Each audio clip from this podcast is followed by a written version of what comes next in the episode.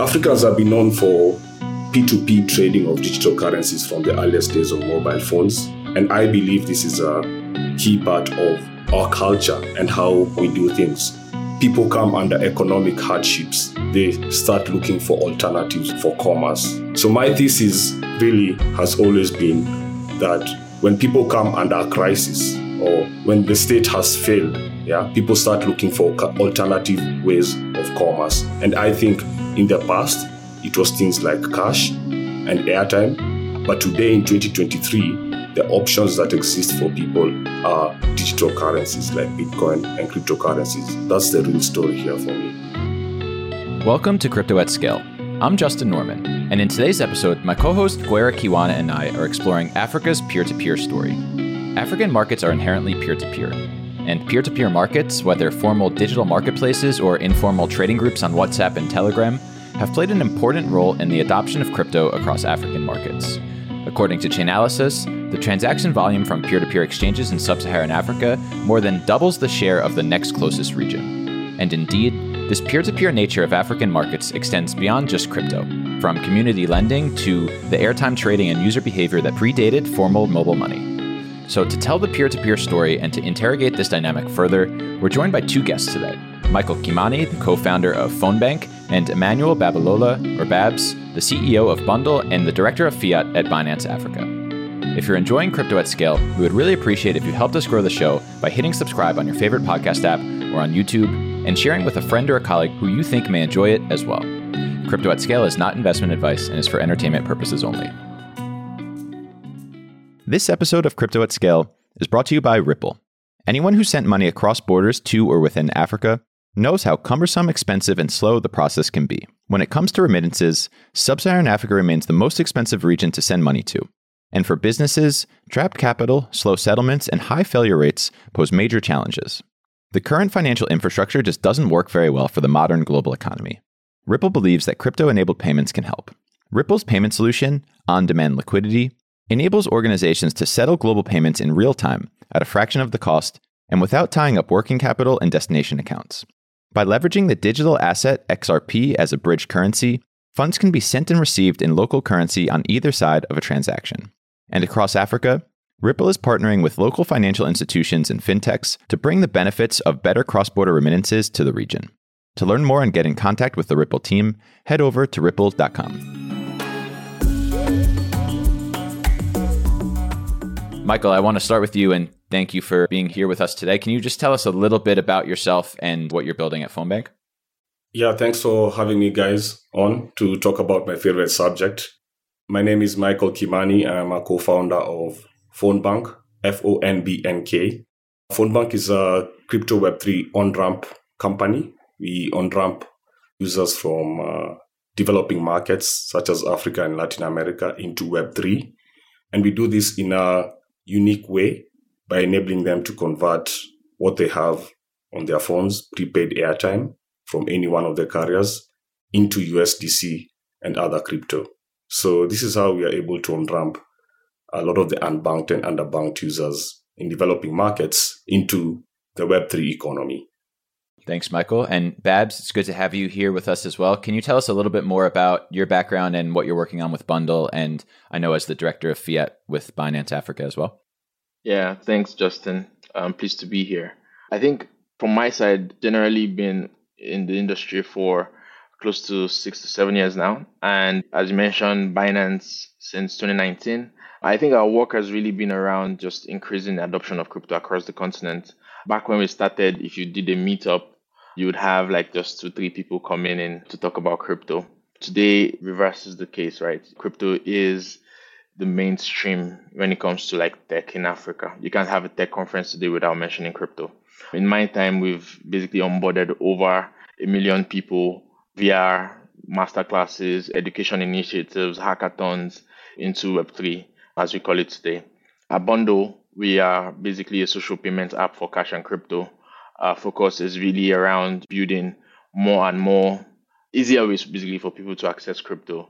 And we've done this with Cashlink. Cashlink is the first decentralized peer-to-peer on and off ramp network. We have over 3,000 mothers and fathers basically helping people on and off ramp post the crypto ban that we experienced across Africa. Today, these guys are basically helping people access crypto in a way that has never been done before. So that's something that we are also very passionate about. Our bundle, we are also bringing in a lot of social components to help people interact even while learning on their crypto journey. That's basically what I'm working on. Thanks, Babz. Gwera? Cool. Now, so let's get into it. So we'd like to kind of talk about the P2P story of Africa. And that really kind of aligns and funnels really nicely into P- the P2P story of crypto in Africa and really the ma- mainstream adoption of crypto. But let's kind of take a look at the history. So Michael, you've written a number of pieces on your blog about the early days of airtime currency trading and agent networks and the way that that user behavior, how that's been historically and how it resonates with what we see today. So, Michael, in your words, can you just tell us what is the P2P story that you saw in the early 2000s with airtime, and how does that correlate to what we're seeing now with crypto? Can you just take us on a bit of a history lesson? Sure thing. I think, like in the last 20 years, that's when mobile phones have really taken off in Africa. And these mobile phones, to use these mobile phones, you need something known as prepaid airtime. It's like call units. It's how you pay for services on this mobile phone. And this is often forgotten, but this is probably the first type of digital currency that people were accustomed to. Yeah. So you had to go to an agent somewhere, take out some cash and buy some a scratch card or a voucher and top up your phone. And then you're able to make phone calls. This is as far back as 2007, 2005, 2010, you know, the early beginnings of what we call the digital economy. And one of the interesting things, the interesting stories I found out from some of my mentors, who were some of the earliest builders of telcos systems in Africa, is that some interesting phenomenon started occurring when these agents who sell airtime, some people would approach them and request to send money across a remote area. They'd propose to use airtime. So purchase some airtime. The agent transfers this airtime from a city center into the rural area and then another agent enables a cash out to a recipient. And this is what's known as a remittance. And this was the earliest beginning of what became to be known as mobile money, what we now consider the biggest payment, digital payment revolution in Africa, mobile money. So airtime, Africans have been known for P2P trading of digital currencies from the earliest days of mobile phones. And I believe this is a key part of our culture and how we do things. And if you look at the history, for example, of if you look at the history of Nigeria during the structural adjustment programs in the late 80s and early 90s, we see that when people come under economic hardships, they start looking for alternatives ways for commerce. So there's a paper written by a couple of authors that documents by Yahaya Hashim. It's known as Cross Border Trade and the Parallel Currency Markets in West Africa, a case study from Kano, Nigeria. And in, in this paper, they outline how people turned to informal currency exchanges when the economy was turning bad and they needed this for cross border exchanges. So, my thesis really has always been that when people come under crisis or when the state has failed, people start looking for alternative ways of commerce. And I think in the past, it was things like cash and airtime. But today in 2023, the options that exist for people are digital currencies like Bitcoin and cryptocurrencies. So I think the real thesis here is how do people maneuver during crisis, during economic hardships, when looking for alternatives, ways of making payments for the sake of trade and commerce. That's the real story here for me. Yeah, what Michael said, right? Completely agree. I believe that even today, what we are seeing with crypto and the adoption it's getting even in Nigeria and across Africa is largely people trying to exit from the current failed financial systems, as it were. That's the whole idea of what we do. That's why people actually use these alternative services. So I just wanted to just um, touch on that as well. Yeah, thanks, Babz. And based on public blockchain data, we can see your role at Binance and obviously building a social payments app for crypto with Bundle. We can see Binance is doing meaningful peer to peer volumes as well. And I would just be interested if you can speak to a little bit more of what you're seeing from a user behavior perspective, from a peer to peer perspective, the sort of uptake in this as a as a sort of payments method and as a way, as you said, to solve existing problems with the current fiat ecosystems. What sorts of things are you seeing across Bundle and Binance? It's clear that the user behavior is changing. Before now, we had direct channels to banks and PSSPs that allow people do on and off ramps easily, right? And that ushered in, I think, the first, it helped with the first rush of users. I think that was back in 2019, early 2021. After the crypto ban, again, we saw African users revert back to our first nature, which is P2P. P2P is natural to Africans, as Michael, you know, had earlier mentioned. So when that ban happened, obviously we started seeing a lot of innovations around P2P and how people are now. I think even if there was a change in regulation in Kenya, and Nigeria, and all these countries where people can't have direct access for like you know crypto exchanges, I think people will still use P2P even though we have a, a direct bank channel. Overall, the behavior has changed, right? People now feel more comfortable trading directly with one another. People now, and even the whole P2P infrastructure across Africa has also improved, right? So it's a lot more safer. It's a lot safer now because the ecosystems, the risk controls, and and all that has been kind of like built over time. So at the end of the day, we are at a point where P2P is now basically here to stay. So within crypto in Africa, we would hardly ever mention crypto without talking about P2P.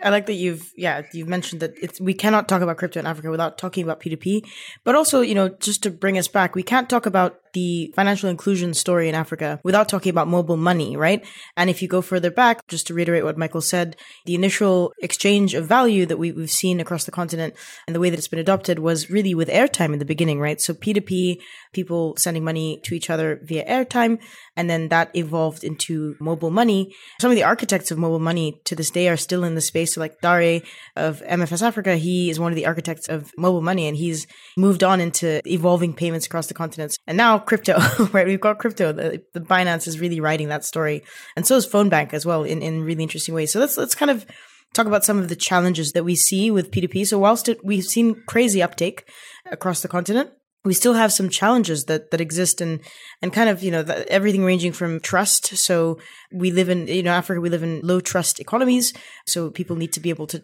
to trust that, I guess, counterparty risk in some ways, liquidity. So is there liquidity in the market, the price stability of various cryptocurrencies? Can you kind of outline some of the challenges that, that you see, I guess, that we're still really struggling with and grappling with when it comes to P2P and that are hindering P2P in Africa right now? Yeah, you know, as I mentioned before, obviously we've come a long way, right? But as you said, there are definitely going to still be challenges. Take, for instance, today, P2P markets are taking a hit from like in Nigeria from like the whole cashless policy going on where it's a lot more difficult now for people to access cash and there is huge pressure on the banking system you know so everybody is making transfers now and that's leading to a lot of failures. So today because p2p is highly dependent on the local banking infrastructure or the local mon- mobile money infrastructure in nigeria specifically because the banking system is having issues today this is an existing underlying issue because P2P is hugely dependent on the local banking slash mobile money infrastructure. So that's one. There's obviously the second issue of scam, right? Africa is high risk generally, and that's why obviously a lot of these international wallets like PayPal and a couple other ones restrict certain African countries from accessing their resources and their, their platforms. We still see that in P2P where users get scammed when they try to make a transaction, right? But the core of overtime has greatly reduced. More and more users understand that the whole idea of having an escrow is to guarantee that transaction. So to understand not to release the transaction up until they confirm it in their accounts, right? In fact, we had scams where people were sending fake SMS alerts to people to say, "Oh, you received the money," when they hmm. haven't, right? So users are yeah. becoming more aware because of a lot of educational efforts that are being put into getting people to know what are the latest scams, you know, how to avoid them, how to protect yourself, those kind of things. So that's that's another issue. And then I think a third issue we see with, with P2P is for new user onboarding, for bringing in new users into the industry. It's a bit it's a bit harder, right? So imagine your first time you're hearing about crypto and you want to buy crypto and then at that point the first thing they're telling you is you know you have to buy from someone you don't know on a p2p platform right? So even though they still go ahead to buy and it still obviously works there's that friction there. I think that's a perfect segue because what i find interesting and to turn to you michael about Fonbnk is your unique view on how to on ramp users into crypto with a specific focus on airtime. And I'm wondering if some of these considerations that Babz is talking about, you know, the difficult UX and the inherent trust or, or low trust in, in peer-to-peer, and then obviously going fiat to crypto versus airtime to crypto, if those are some of the considerations behind the sort of product design of, a phone Fonbnk. So what do you think as it relates to challenges for on and off ramp? What do you think about some of these challenges, perhaps through your Fonbnk lens in particular?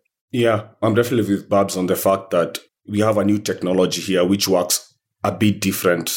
Like I think the escrow capability of Bitcoin transactions or crypto transactions is really powerful. It's something that doesn't exist in the systems you're used to, such as mobile money or airtime, without requiring some intermediary. But that means also this is a unique kind of service. So we usually have to also go through like training programs for the people who are part of our marketplace, the market makers and the verified market makers. And we've recently designed a program known as the Learn to Earn in partnership with the uh, Crypto for Good Fund, Mercy Corps. We are always trying to address this issue of uh, educating them on, on how to use these new technologies. I think you're right about us as Fonbnk taking a unique approach to unlocking this P2P opportunity. I like to think of Fonbnk as a micro payments marketplace for crypto. So if you go to somewhere like Binance, for example, I think the minimum you can buy there is like ten dollars or higher. And if you look at the volumes there, they are massive. There are people doing volumes of uh, in the thousands of dollars. Yeah. Whereas if you come to somewhere like Fonbnk, it's it's really for micro payments. It's a one dollar micro payment, half a dollar. It's really accessible to anyone who's familiar with airtime. And that has really made our product a bit more relatable our product is built on top of a phone number identity and a SIM card. So users don't really have to deal with like a crypto address, a long complex crypto address. So I think UX, as Gwera has mentioned, like I think those types of adjustments are, are to help us get to more and more users. You know, I think we're still early. Maybe I wanted to mention a bit about price stability. I think the liquidity of Bitcoin has always been successful because Bitcoin has available liquidity almost everywhere. But as you go down the coin market cap list, the liquidity of, of these tokens becomes scarce. Yeah. But something that has happened is I think the stability of US dollar priced stable coins such as USDC and USDT has really grown. And I think it's because of this price stability element. Yeah. So people are comfortable holding some of their value in dollars because it's going to be the same tomorrow or the day after. And for people like the traders, the market makers, if they are holding these stable coins as inventory, then it's not as volatile and they can hold it for much longer. So I think that's how some of these inherent challenges are being addressed by market forces. I think that's also another great segue, Michael, just thinking about sort of what the future looks like. You know, I'm sort of curious if we're meant to see or we expect to see just a steady increase in peer to peer volumes in African markets, or if with this sort of perpetual question around user experience, if centralized exchanges or, or DEXs are going to chip into payments volumes, or even what we should expect or what we want to see in this context, knowing the uniqueness of peer to peer as it relates to African markets and user behavior. So, Michael, just sticking with you, what do you think? The future should look like or ought to look like, or what do you hope that it looks like as it relates to crypto on and off ramps and onboarding and, and the role that peer to peer payments plays in all of that, or just peer to peer in general? Yeah, I think I'm really looking at the economic situation across African markets right now. I don't know if I'm the only one who sees this, but to me, it looks like the next three years, three, four years is going to be really tough. Our governments are are under pressure from the rising cost of the dollar, and this trickles down to the common people. Like generally, there's economic hardship everywhere right now, And for me, I think I think that's bullish for crypto. I think, like we said earlier, when the state fails, when the currency of the state fails, people are gonna start looking for options. And right now, we have a whole generation that's been on mobile for the last 15 years on smartphones. I think it's only natural that we'll see some of this pressure push people into exploring options. In fact, in, in places like Kenya, the Kenyan government is already starting to talk about taxing mobile money transactions. Yeah. And it's, it's really making people to consider options. What are options that are a bit more private? So I think I'm generally bullish. I see the P2P markets are going to grow over time. And I think the economic conditions are going to propel that momentum. Regarding better, whether we need better UX, better de- dexes. I think for me, what I'm seeing is the use cases are missing. So what I'm really hoping to see is like Web3 takeoff, something like Web3 gaming. I really, I'm looking, really looking for use cases that can drive people into these blockchain ecosystems, whether it's to play games or to some type of activity, because that's the type of activity that's going to start getting people into crypto without necessarily I'm not trying to speculate on a crypto coin, you know, I'm trying to play a game or something. So I'm really looking for that, and that's going to help drive more on ramping into these ecosystems.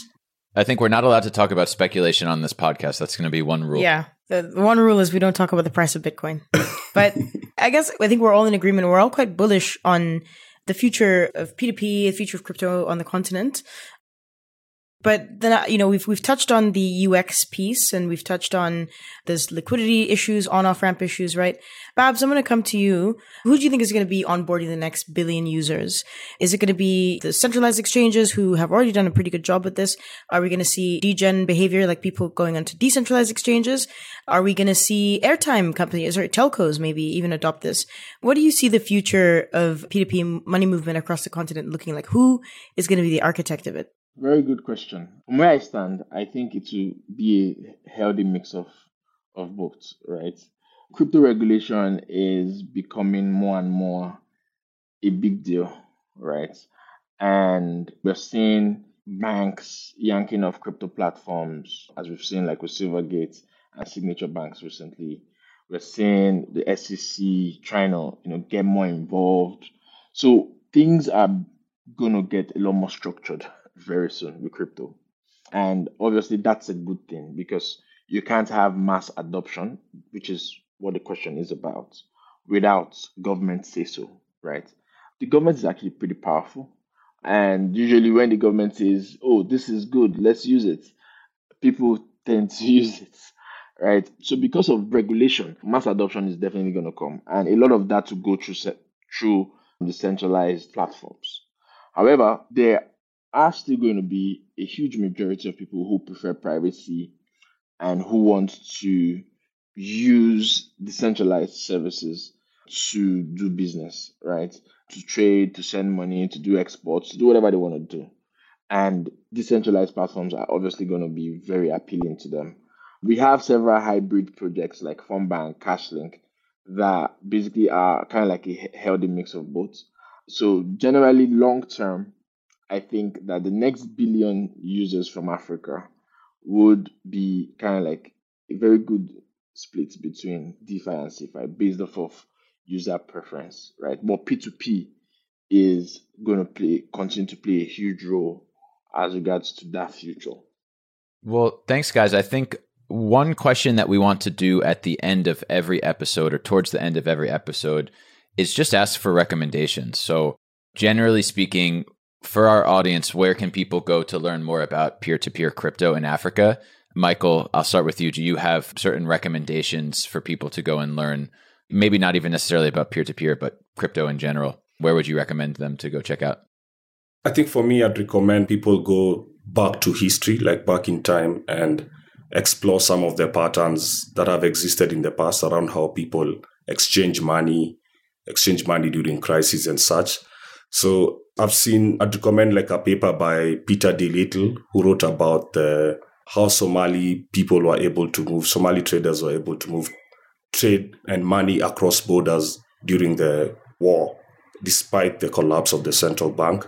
I think another th- thing people should look into is how there's lots of stories out there from researchers around how people used airtime during currencies, such as in South Sudan, in Zimbabwe, in the Congo. So I think I'd urge people to go back into history and look at how Africans interact with, with money to understand how they might interact with digital currencies like crypto in the future.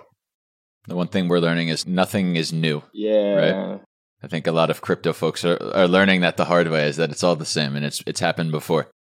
Like history is a very, very, very, very powerful teacher.